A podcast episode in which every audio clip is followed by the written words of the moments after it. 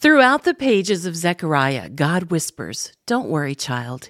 Even if it feels like the world, your world is a mess, your Messiah will come. The love of God for you is fully proven in the Son of God who has come for you. The prophet Zechariah foretold his coming. Rejoice, O people of Zion. Shout in triumph, O people of Jerusalem.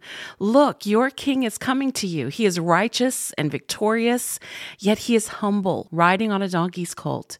That's Zechariah 9 9. Sometimes we feel unsure because the world seems to spin out of control. Injustice, violence, fear, and turmoil can make us want to look back to better days or cast our eyes down. But we can look forward to better days, to the best day ever.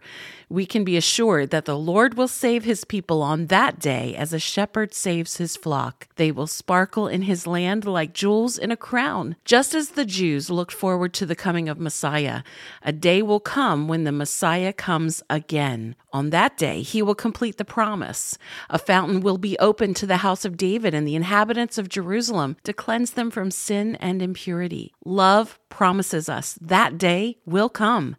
Jesus the Messiah, the hope of all nations, will come. Just as he came into Jerusalem 500 years after Zechariah made his prediction of a king riding on a donkey's colt, he will come again on a white horse, and he who sits upon it will be called faithful and true.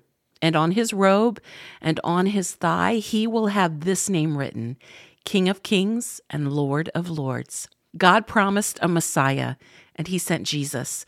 God promises that Jesus will return, and he will. Ask God to infuse you today with the hope and rejoicing of that day so you can feel the calm assurance that all you see right now is not all there is.